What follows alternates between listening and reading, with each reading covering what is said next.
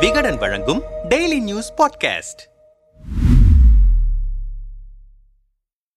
சட்டமன்ற கூட்டத்தொடர் அறிவிப்பு சிவசேனா கட்சியின் சின்ன முடக்கம் பன்னீரின் போட்டி நிர்வாகிகள் நியமனம் என அதிமுகவை உழுக்கும் நடவடிக்கைகளுக்கு இடையே சென்னை எம்ஜிஆர் மாளிகையில் நடந்திருக்கும் அதிமுக மாவட்ட செயலாளர்கள் கூட்டம் பரபரப்பை எகிர வைத்துவிட்டது. கூட்டத்தில் எடப்பாடி பேசியிருக்கும் சில விஷயங்கள் தான் நிர்வாகிகள் மத்தியில் ஹாட் டாபிக் அக்டோபர் பத்தாம் தேதி நடந்த நிர்வாகிகள் கூட்டத்தில் கழகத்தின் துணை பொதுச் செயலாளர் கே பி முனுசாமி ஏழு மாவட்ட செயலாளர்கள் வரவில்லை. அவர்களின் உடல்நிலை சரியில்லாததால் பங்கேற்கவில்லை என்பது காரணமாக சொல்லப்பட்டது. கூட்டத்தில் வரவேற்புரையை தமிழ் மகன் உசேனும் நன்றியுரையை திண்டுக்கல் சீனிவாசனும் நிகழ்த்தியிருக்கிறார்கள். பதினைந்து நிமிடமே பேசினாலும் பேச்சில் பட்டாசை கொளுத்து விட்டாராம் எடப்பாடி. அதிமுக மாவட்ட செயலாளர்கள் சிலரிடம் பேசினோம். இந்த ஆலோசனை கூட்டத்தில் கழகத்தின் பொன்விழா நிறைவு பொதுக்குழு கூட்டங்கள் ஐம்பத்தி ஓராம் ஆண்டு தொடக்க விழா பொதுக்கூட்டங்கள் குறித்துதான் பிரதானமாக பேசப்பட்டது. ஐந்து சட்டமன்ற தொகுதிகளுக்கு ஒரு பொதுக்கூட்டம் வீதம் தமிழகம் எங்கும் கூட்டங்களை நடத்திட எடப்பாடி வலியுறுத்தினார். சசிகலா பன்னீர்செல்வம் குறித்து எதுவும் பேசவில்லை. ஆனால் பாஜக தரும் மறைமுக அழுத்தத்தை குறிப்பிட்டும் சில விஷயங்களை பேசினார். நம்ம பக்கம் தான் நியாயம் இருக்கு. நம்ம பக்கம் தான் தொண்ணூத்தைந்து சதவீதம் நிர்வாகிகள் இருக்காங்க. உச்சநீதிமன்றத்துல நம்ம பக்கம் தான் சாதகமா தீர்ப்பு வரும். நமக்கு எதிரானவங்க சிலரோட கூட்டு போட்டுக்கிட்டு வெற்றியை தற்காலிகமா தடுக்கலாம். ஆனா நிரந்தரமா தடுக்க முடியாது. திமுக மேல மக்களுக்கு அதிருப்தி ஏற்பட்டிருக்கு. ஓசில போறீங்கன்னு பொன்முடி சொல்றதுல தொடங்கி அடித்தட்டு மக்களை திமுக காரங்க மிரட்டுறது வரைக்கும் இந்த ஆட்சி மேல மக்களுக்கு கோபம் தான் ஏற்பட்டு இருக்கு அந்த கோபத்தை நமக்கு சாதகமா மாத்திக்கணும். தமிழ்நாட்டுல நம்ம கூட கூட்டணி வச்சாதான் எந்த கட்சியாலையும் வெற்றி அடைய முடியும். அது புரிய வேண்டியவர்களுக்கு புரியும் என்று பட்டாசாக வெடித்தார். உட்கட்சி பிரச்சனையால் சிவசேனா கட்சியின் சின்னம் முடக்கப்பட்டதில் இருந்து அதிமுக திமுகவின் இரட்டை இலை சின்னமும் முடக்கப்படலாம் என்கிற பேச்சு எழுந்திருக்கிறது. அதற்கு பதிலளிப்பது போலதான் எடப்பாடியின் பேச்சு அமைந்திருந்தது. பெரும்பாலான நிர்வாகிகளும் அதிமுக கட்டமைப்பு தன்வசம் இருப்பதால் தன்னை பகைத்துக் கொண்ட எந்த தேசிய கட்சியாலும் தமிழ்நாட்டில் வெற்றி பெற முடியாது என்பதை மறைமுகமாக கூறினார் எடப்பாடி. கூட்டத்தில் பங்கேற்ற நிர்வாகிகளின் செல்போன்களை வாங்கி வைத்துக் கொண்டாலும் கூட்டத்தில் தான் பேசுவது டெல்லி வரை செல்லும் என்பதெல்லாம் எடப்பாடிக்கு நன்றாக தெரியும். அதையெல்லாம் தெரிந்தேதான் பேசினார். விரைவிலேயே ஒன்றிய அளவில் திமுக ஆட்சிக்கு எதிராக கூட்டங்கள் நடத்தவும் திட்டமிடப்பட்டிருக்கிறது. அக்டோபர் பதினேழாம் தேதி சட்டமன்றம் கூடவிருக்கிறது. எதிர்க்கட்சி துணைத் தலைவராக உதயகுமார் தேர்ந்தெடுக்கப்பட்டுள்ளார். இந்த தகவல் சபாநாயகர் அலுவலகத்திற்கு தெரியப்படுத்தப்பட்டும். இதுவரை அந்த விவகாரத்தில் சபாநாயகர் எந்த முடிவும் எடுக்கவில்லை. கூட்டத்தொடரில் பன்னீருடன் ஒரே இருக்கையில் உரசி கொண்டு உட்கார எடப்பாடி விரும்பவில்லை. கடந்த காலங்களில் எதிர்க்கட்சி வரிசையில் அதிமுக இருந்தபோது சட்டமன்றத்திற்கு வராமலேயே அரசியல் செய்தவர் ஜெயலலிதா. எதிர்க்கட்சி துணைத் தலைவர் விவகாரத்தில் சபாநாயகர் ஒரு முடிவு எடுக்காத வரை ஜெயலலிதா பாணியில் சட்டமன்றத்தை புறக்கணிக்கும் முடிவில் இருக்கிறார் எடப்பாடி. இது தொடர்பாகவும் கட்சியின் மூத்த நிர்வாகிகளுடன் கலந்தாலோசித்தார் என்றனர் விரிவாக. அதிமுகவின் லகானை விட்டுக் கொடுக்காமல் குதிரையை செலுத்த பார்க்கிறார் எடப்பாடி. குதிரையும் இப்போது வரை அவர் கட்டுப்பாட்டுக்குள் தான் நகர்கிறது. கட்டுப்பாடு தொடருமா